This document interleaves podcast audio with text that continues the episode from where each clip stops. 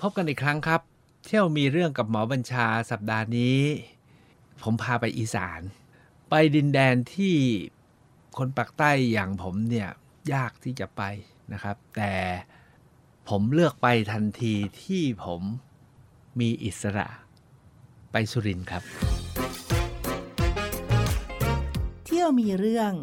กับหมอบัญชา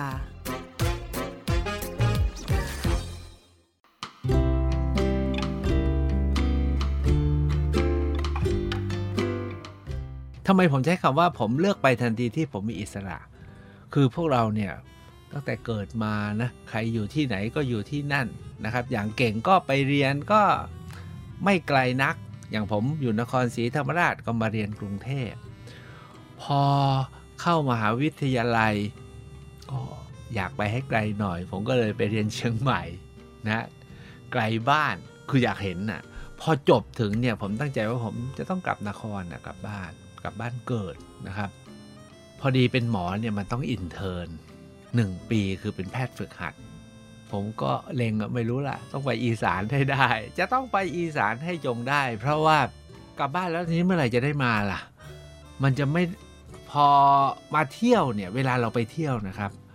ถ้าเราไปเที่ยวกับครอบครัวเราก็อยู่กับครอบครัว ไปกับเพื่อนก็อยู่กับเพื่อน ไปกับกรุ๊ปก็อยู่กับกรุ๊ป เราไม่ได้สัมผัสจริงหรอกผมเนี่ยชอบเที่ยวแบบอยากสัมผัสด้วย เช่นไปคนเดียว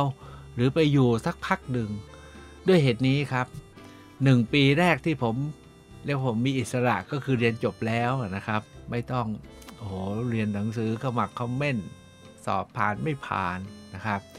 ผมก็เลือกเลยฮะไปอีสานที่ถามว่าไปอีสานไปที่ไหนนะครับ ถ้าถามว่าอีสานไปไหนเนี่ย สามสี่จังหวัดเป้าหมายของการไปอีสานก็คือโคราช ขอนแก่น อุดร หรือไม่ก็อุบล ผมเนี่ย ตอนนั้นนะฮะด้วยความที่เป็นเป็นหมอแล้วก็อยากที่จะทำงานชนบท รู้สึกว่าพวกนั้นเมืองมันใหญ่ไป อยากไปเมืองที่เล็กกว่านั้นหน่อย ผมก็เลยไปสุรินที่ผมจะพาไปเที่ยวรอบนี้ครับทำไมผมเลือกไปสุรินนะครับ ประเด็นที่หนึ่งก็คือ ผมอยากอยากมาก ๆ อยากไปเที่ยวปราสาท เรารู้จักปราสาทหินใช่ไหมโอ้ในในในในความรู้สึกของเราเนี่ยปราสาทเรามักจะแปลว่า castle นะฮะเหมือนกับปราสาทราชวัง เวลาดูดูภาพกรุงเทพโอ้โหพระมหาราชวังมีปราสาท พระที่นั่งจักรีมหาปราสาท พอไปดูเมืองนอกเนี่ย โอ้มันปราสาทราชวังทั้งนั้นแหละ แล้วเราก็อ่านหนังสือว่าเออภาคอีสานเนี่ยนะมีปราสาทเยอะมาก ปราสาทหินพี่ไม้ ปราสาทหินพนมวัน ปราสาทหินพนมรุ้ง ปราสาทหินเมืองต่ำปราสาทเขาพระวิหาร นครวัดอะไรก็เรียกปราสาทหมด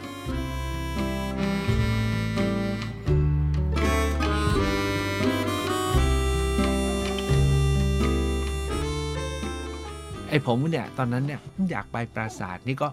ดูนะโอ้ในจังหวัดสุรินทร์เนี่ยมีอำเภอปราศาสตร์แล้วก็พอดีสุรินทร์เขาเปิดรับแพทย์ฝึกหัดเป็นปีที่สองอุบลเนี่ยรับมาหลายปีโคราชรับมาหลายปี ขอนแก่นอุดรรับมาหลายปี ผมมีความรู้สึกว่าที่ที่รับมาหลายปีเนี่ยน่าจะก้าวหน้ามาก ผมอยากไปเป็นหมอฝึกหัดในที่ที่ไม่ค่อยก้าวหน้า จะได้รู้วิธี เป็นหมอในแผ่นดินดินแดนที่ หรือในบริบทที่ต้องสู้หน่อยนะครับ โอ้งั้นไปสุรินทร์เพิ่งเปิดใหม่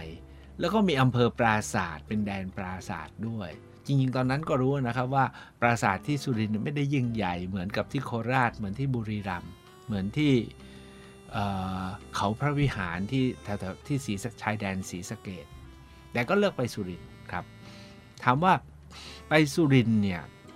แล้วเจออะไรบ้าง แล้วเที่ยวอะไรบ้าง ผมอยู่ที่นั่นปีหนึ่งนะครับ ก่อนที่จะเริ่มงานเนี่ย ผมมีเรื่องตื่นเต้นมากเลยวันแรกที่ผมทำงานนะหนึ่งเมษา 2525 พอไปทำงานถึงก็ประกาศคณะเกิดการปฏิวัติจำได้ไหมฮะ ปฏิวัติเมษาฮาวายหลายท่านเนี่ย ถ้าเกิดหลัง 2525 ก็ไม่รู้เรื่องนะครับ ต้องคนรู้เรื่องต้องเกิดแต่ละร้อยสิบอะนะครับอายุ 15 พอรู้แล้ว คือปฏิวัติที่ไม่ประสบความสำเร็จที่เขาเรียกเมษาฮาวายนะเป็นการปฏิวัติที่เกิดปฏิวัติแล้วจอมพลเอกเปรมนะก็ทูลเชิญพระเจ้าอยู่หัวมาอยู่โคราช วันนั้นเนี่ยผมเริ่มด้วยการเข้าห้องผ่าตัด ก็ผ่าตัดไปก็ฟังก็ฟังแถลงการแล้วข่าวการสู้กันนะครับ ก็อันนี้เป็นนอกเรื่อง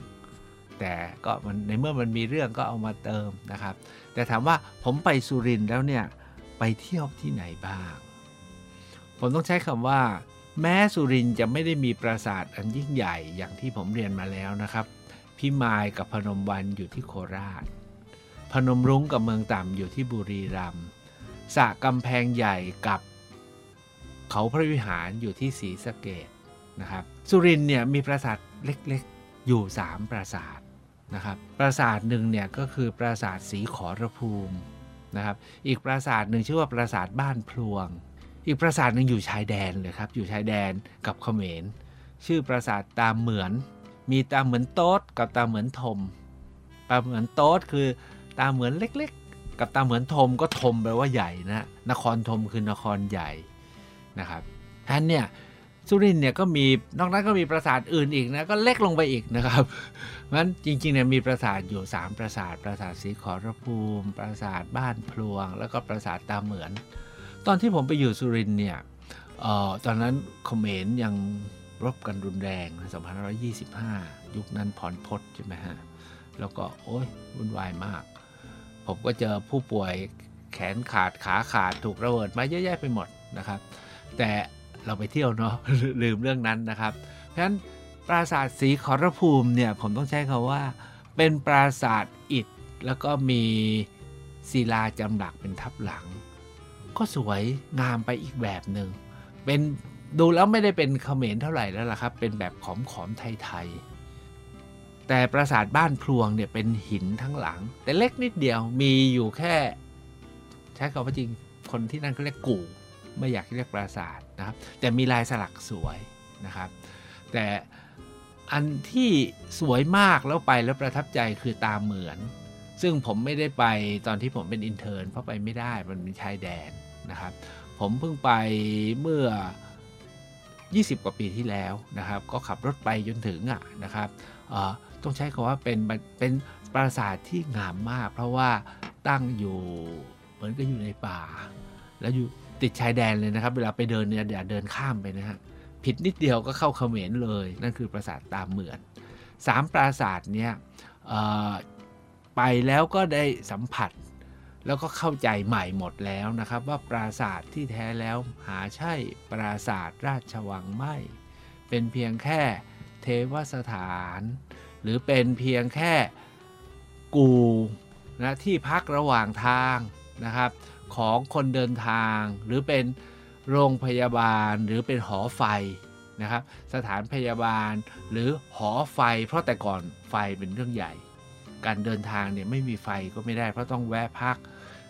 อุ่นในยามกลางคืน หรือไม่ก็ทำอาหารเพราะฉะนั้นก็จะมีหอไฟอยู่ระหว่างทางเดิน ที่ตอนหลังเรียกว่าราชมันคา คือเส้นทางจากนครวัดนครถมเพื่อมาเพื่อมาอย่างพิมาย หรือจากพิมายเพื่อไปนครวัด นะครับ เพราะฉะนั้นเนี่ยพวกนี้จะเป็นกูบ้างเป็นหอนู่นนี่นั่นนะครับ หรือพราะเพราะถ้าเป็นองค์ใหญ่ ๆ ขยายความนิดกันแล้วกัน อย่างเช่น แม้กระทั่งที่นครวัดกับนครธมเนี่ยก็ไม่ใช่ปราสาทที่อยู่นะครับ เป็นเทวสถานคล้ายๆสุสานที่กษัตริย์ องค์ใดก็ตามพอขึ้นครองราชแล้วจะต้องรีบสร้าง เหมือนกับพระเมรุมาตรนะฮะสร้างเมนไว้เป็นที่อยู่ของวิญญาณหลังจากท่านสวรรคตไปแล้ว เพราะว่ากษัตริย์ทุกองค์เนี่ยท่านแบบเขมรเนี่ยถือว่าเป็นสมมุติเทพลงมาจุติ แล้วเมื่อสิ้นเนี่ยท่านก็กลับไปอยู่สวรรค์ต้องมีที่สถิตก็เลยต้องสร้างแบบ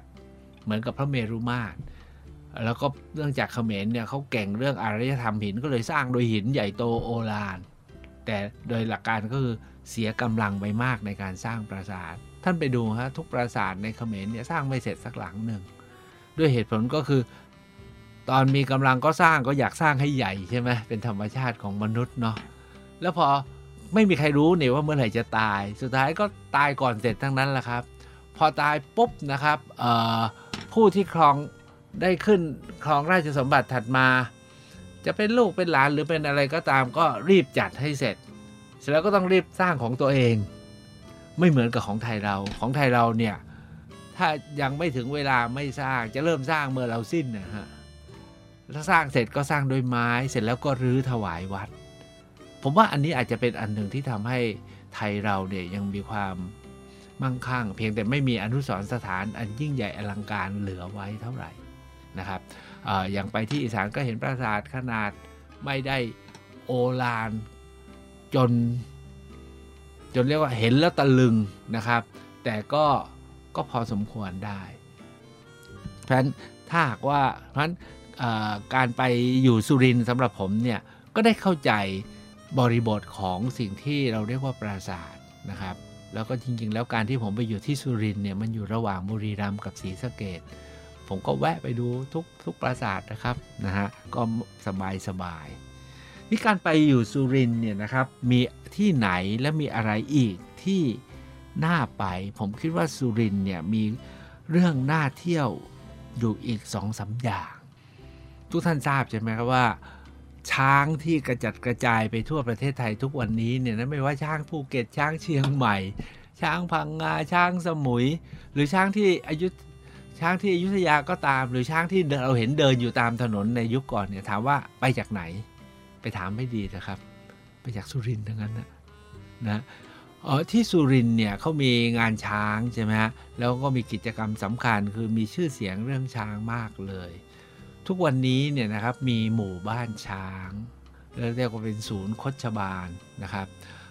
ซึ่งมันมีความงามพิเศษของหมู่บ้านช้างที่บ้านตากลาง นะครับ เพราะว่ามันผูกพันสามเรื่องนะครับ เรื่องที่หนึ่งก็คือ เขตอีสานเนี่ยเป็นเขตช้างที่มีช้างเยอะ แล้วมีการคล้องช้างกันมานาน แล้วก็มีการคล้องช้างป่าเอามาเลี้ยงเป็นช้างฝึกเพื่อใช้งาน แล้วคนที่เชี่ยวชาญในการคล้องช้าง แล้วการฝึกช้าง ก็คือชนชาติกุย เรียกว่ากุยเนี่ยท่านก็นึกไม่ออกอีกอะเราได้เรา ท่านคงนึกออกสวยเคยได้ยินใช่ไหมสวยคนชาติสวย คนไทยไปเรียกเขาว่าสวย แต่จริงๆเขาบอกเขาไม่ใช่สวยเขาเป็นกุยนะกุย เป็นชนชาติอีกตระกูลหนึ่งอย่างพวกเราเนี่ยเราเราท่านท่านเนี่ยเราเป็นพวกไทยกระไดพูดภาษาไทยนะครับ แต่กุยสวยเนี่ยเขาเป็นพวกมอญกับคแม หรือพวกเขมรป่าดงนะครับ คนกลุ่มนี้เนี่ย เขาพูดตระกูลภาษามอญภาษาเขมรนะครับ ก็เป็นถามว่าคือใครคือคนคนดั้งเดิมในบริเวณนี้ก่อนที่พวกไทยกระไดจะอพยพลงมาจากก้นอ่าวตังเกีย แถวแถว 12 ปันนานะครับ แถวแถวจ้วงนะกวางสีเนี่ยนั่นนั่นเดิมคือแดนคนไทยเราอยู่ที่นั่น แล้วเราก็ค่อยๆ เคลื่อนลงมาเรื่อยๆ แล้วก็มาอยู่กับพี่น้องพวกมอญคแมนะครับ แล้วตอนหลัง ก็ผสมกลมกลืนกันบ้าง แล้วก็แยกย้ายกันบ้าง แล้วเกิดเป็นรัฐอย่างที่เราเห็นทุกวันนี้ ส่วนชนชาติกุยเนี่ยนะครับ ด้วยความที่ธรรมชาติเขาเป็นผู้เชี่ยวชาญในเรื่องของงานช้างเขาก็อยู่กับหมู่บ้าน ฝึกช้างกันอยู่ แต่ความพิเศษของบ้านตากลาง ท่านสามารถไปได้ทุกเมื่อนะครับ แล้วทุกวันนี้เขาสร้างเป็นศูนย์ใหญ่มากนะครับเป็นเหมือนเขาวงกฏเลย นะฮะไปสัมผัสช้างไปดูพิธี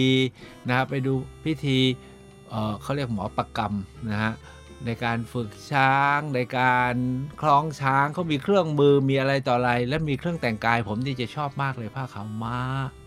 แบบอของของควานหรือแม้กระทั่งผ้าสรง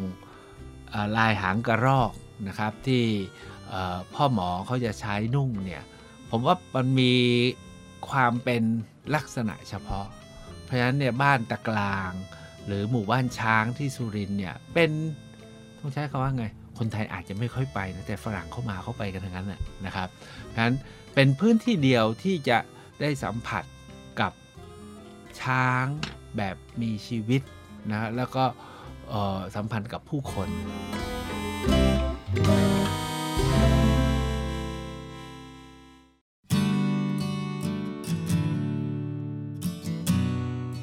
อย่างหนึ่งผมต้องเรียนให้ทุกท่านทราบนะครับว่า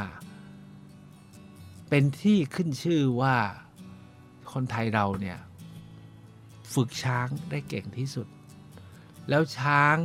ของไทยฝึกเนี่ยนะครับ เป็นที่นิยมที่สุดมาตั้งแต่ไหนแต่ไร ในลังกาในอินเดียเนี่ยซื้อช้างประเทศไทยทั้งนั้นนะครับ ช้างแอฟริกานี่ฝึกยากมาก แต่ช้างที่เชื่องแล้วฝึกเก่งแล้วก็เนี่ยเป็นเหมือนกับช้าง ไม่ใช่สัตว์ป่าอีกต่อไปเป็นช้างแบบเป็น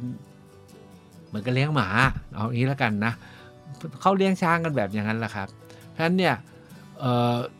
นี่คือเป็นความพิเศษที่เท่าที่ผมทราบมาคือไม่มีชนชาติไหนชาวไหน มีฝีมือ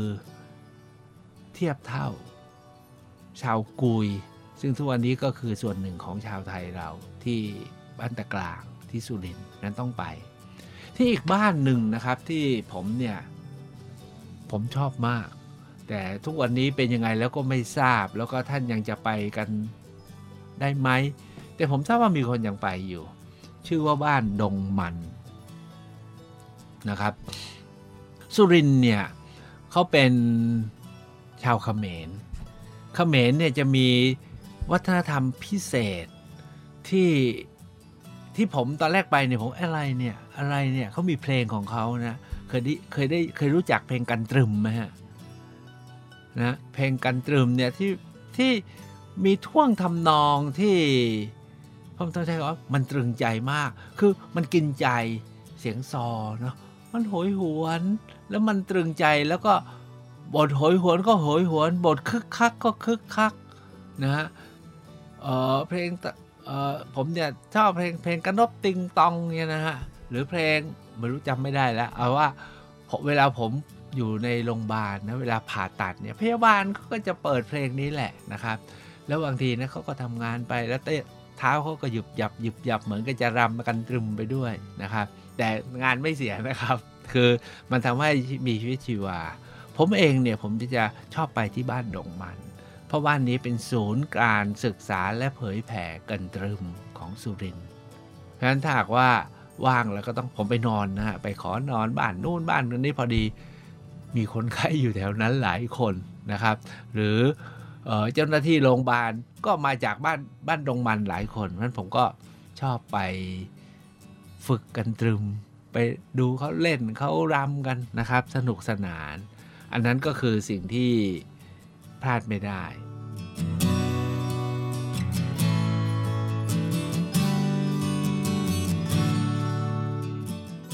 ไปสุรินทร์แล้วมีอีกจุดหนึ่งที่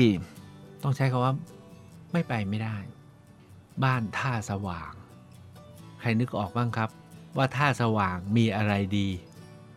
นึกไม่ออกนะครับ ผ้าไหมครับ สุดยอดไหม ผมต้องใช้สุดยอดไหมไทยอยู่ที่ไหน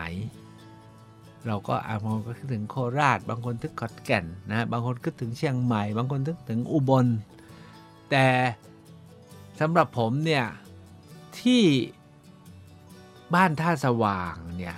มีโรงไหมที่เป็นโรงไหมสุดยอด ไม่ใช่สุดยอดสยาม ผมว่าสุดยอดของโลกเลยล่ะครับ เพราะว่าที่เขาจุดที่เขาทอเนี่ยนะครับ ต้องขุดหลุมลงไปเท่ากับใต้ถุนเนี่ยเท่ากับอุโมงค์สองชั้น นะครับที่ฟืมเนี่ยนะฮะแล้วชั้นบนเนี่ยต้องต่อบันไดขึ้นไปเหมือนกับบ้านสองชั้น เพราะว่าเขาใช้เส้นแบบละเอียดมากแล้วก็ใช้เป็นร้อยเป็นพันตะกอ ที่เราใช้กันอยู่ในสามตะกอห้าตะกอแปดตะกอ อันนี้เขาเป็นร้อยเป็นพันตะกอนะครับ กลุ่มนี้ก็คือกลุ่มจันโสมานะครับ คือเป็นกลุ่มที่ถวายงานให้กับสมเด็จพระพันปี ในพระมหาราชวังอย่างต่อเนื่อง และที่สำคัญก็คือออพอถึงงานที่มีการประชุมเอเชียแปซิฟิกครั้งสำคัญเนี่ยในในรัฐบาลท่านนายกบรรหารเนี่ยท่านก็เลือกนายกบรรหารหรือนายกทักษิณท่านก็เลือกให้กลุ่มนี้นะครับกลุ่มจันโสมาเนี่ยช่วยทอผ้าเพื่อมอบให้เป็นของที่ระลึก ครั้งนั้นเนี่ยเป็นงานงาน เป็นครั้งที่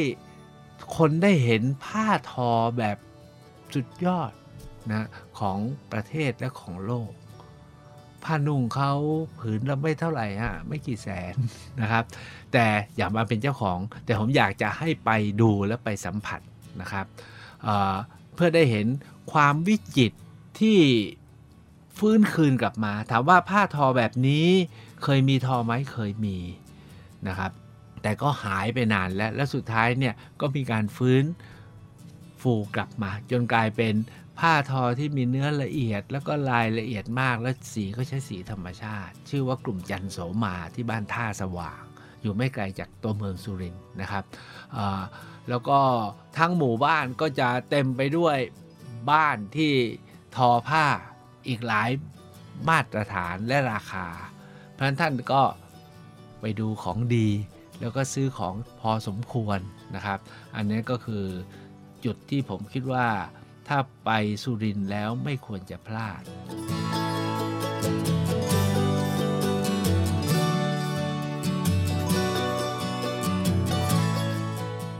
จะไปอีกสักที่หนึ่งสองที่เนี่ยนึกถึงที่ไหนอีกบ้างสุรินทร์เขาจะมีห้วยสนงนะที่พักเป็นห้วยเป็น อ่างเก็บน้ำเขาพนมสวาย อันนี้ก็เป็นแบบเที่ยวแบบสบายๆนะครับซึ่งพวกเราจากแดนไกลอาจจะไม่คิดที่จะไปเที่ยวเท่าไหร่นะครับ เพราะฉะนั้นเนี่ยผมคิดว่าสุรินเนี่ยที่สำคัญสำคัญนะครับก็คือปราสาท3แห่ง แล้วก็ไปบุกบ้านช้าง ไปบ้านตะบ้านหมู่บ้านช้างบ้านตะกลางนะครับ ไปกันตรึมที่ดง ดงดงมัน แล้วก็ไปท่าสว่างที่ทอไหม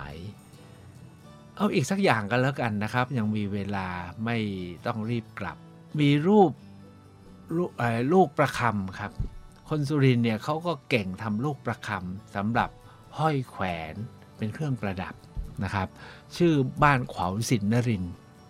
นะครับ ก็เป็นงานที่สืบมาว่ากันสืบมาเป็นร้อยปีแล้ว แล้วก็ คนสุรินเองเขาต้องมีกันให้ได้คนละเม็ดสองเม็ดนะครับเป็นลูกประคำทำด้วยเงินนะครับเป็นยูนิคของของสุรินเขานะครับสำหรับของกินสุรินเนี่ยที่ขึ้นชื่อนะครับ แต่ก่อนเนี่ยขึ้นชื่อมากก็คือ หัวไชโป๊ดองนะครับ มีไชโป๊ดองหลายรสชาติ แต่ทุกวันนี้ที่เขาโชว์ก็คือพวกกุนเชียง หรืออาหารอื่นๆนะครับอ่า นั้นก็ว่าการไปสุรินไม่ต้องไปสนใจเรื่องสุรานะครับเขาเลิกพูดกันนะครับ ว่าไปสุรินต้องกินสุราทำไมกินสุราหมาสุรินตอนนี้เขาเลิกหมดแล้วนะครับ ก็ว่าไปสุรินก็ไปประมาณนี้นะครับ แล้วก็ถ้าหากว่าเลยสุรินก็เที่ยวศรีสะเกดเที่ยวอุบลระหว่างทางกลับก็